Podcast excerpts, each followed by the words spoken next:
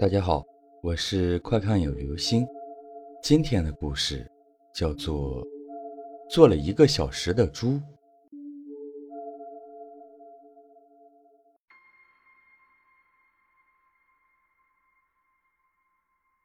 我很疑惑关于大家所谓的迷信的说法，直到有一天，亲耳听到了一个故事，是我同村一个叫庄子的小伙伴讲的他自己的亲身经历。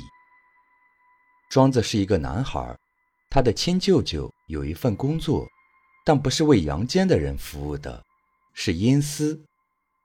你们有听过这个词吗？就是阴间的使者，为阴曹地府的公家办事的。具体是什么待遇，有没有工资拿，我也不知道。他舅舅是活着的吗？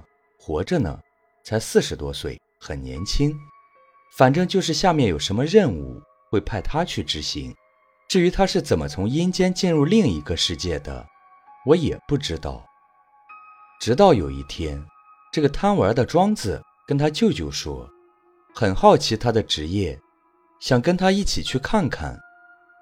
他舅舅刚开始死活不答应，说这是一个秘密，不能让很多人知道。后来被庄子的软磨硬泡，算勉强答应了。正是庄子的这次亲身体验，才让我知道了一些真相。当时，他舅舅跟他提的唯一一个条件就是，必须听话，紧紧地跟在他身后，不能乱跑。这个太容易了，庄子满口答应了。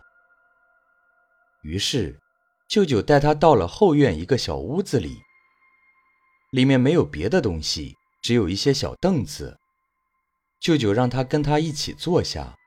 过了大约不到五分钟，庄子感觉四周越来越黑了，像是有点想睡觉的样子。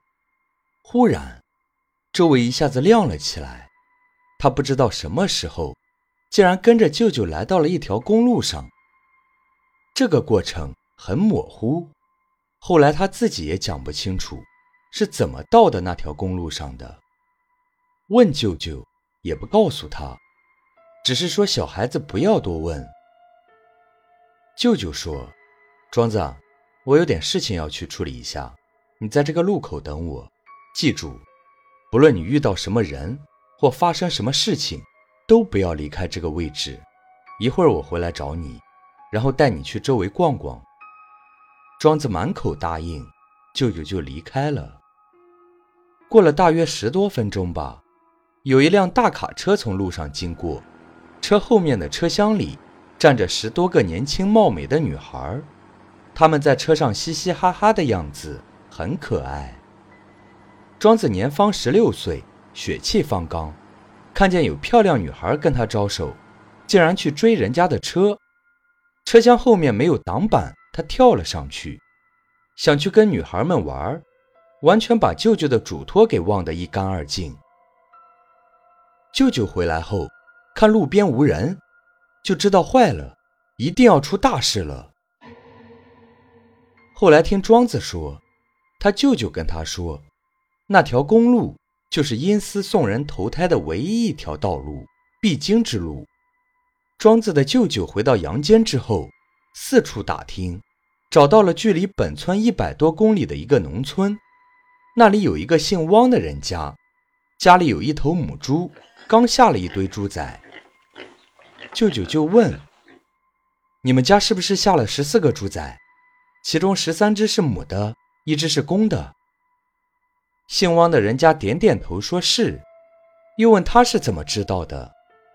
庄子的舅舅很着急地说：“我出三百块，把那只公猪崽卖给我吧。”对方很迷茫，但果断同意了这笔交易。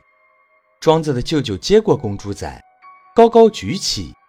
一下把他摔死在了墙角。姓汪的人家很郁闷，骂他舅舅是神经病。舅舅说：“你们不要管了。”然后就匆匆离开了。当庄子在公路边再次看见舅舅的时候，舅舅上前给了他一个耳光，说：“这死孩子，叫你别乱跑。”然后就带他走了。朦胧之中，他们又回到了自家后院的那个小黑屋子里。后来庄子才知道，他舅舅就是主要负责阴间投胎的人，经过的最后一道关卡，就是类似审核官一样的职务。如果当时不是他舅舅果断决定，这熊孩子现在已经长大成猪了。我跟他很铁，这么多年，他都没有跟其他人提过这事。如今，他舅舅已经不在了，庄子也长大成人，成家立业了，这事儿还是会偶尔提一下，一笑而过。从他的笑容里，我能感觉到他肯定隐藏了很多细节，没敢跟我说，比如他们是怎么从一个世界瞬间转移到另一个世界去的。我们从电视剧里可以看到，阴间都是阴气沉沉、死一般的感觉。但庄子说，不是那回事，跟我们生活的世界是一样的，充满了光明。只是确实不能乱碰任何东西，不能跟任何陌生人说话，否则容易出现意想不到的事情。刚听到这个故事时，我也很怀疑。但这件事情上最大的疑点就在于，一百公里外姓汪的人家生的猪仔的数量，怎么会让庄子的舅舅猜得那么准？如果他舅舅手上没有一些详细资料的话，是没有办法精准的找到他曾经当过一个多小时猪的庄子。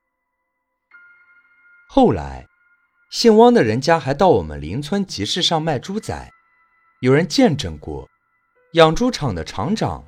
一口气把他的十三只母猪仔全部买了下来。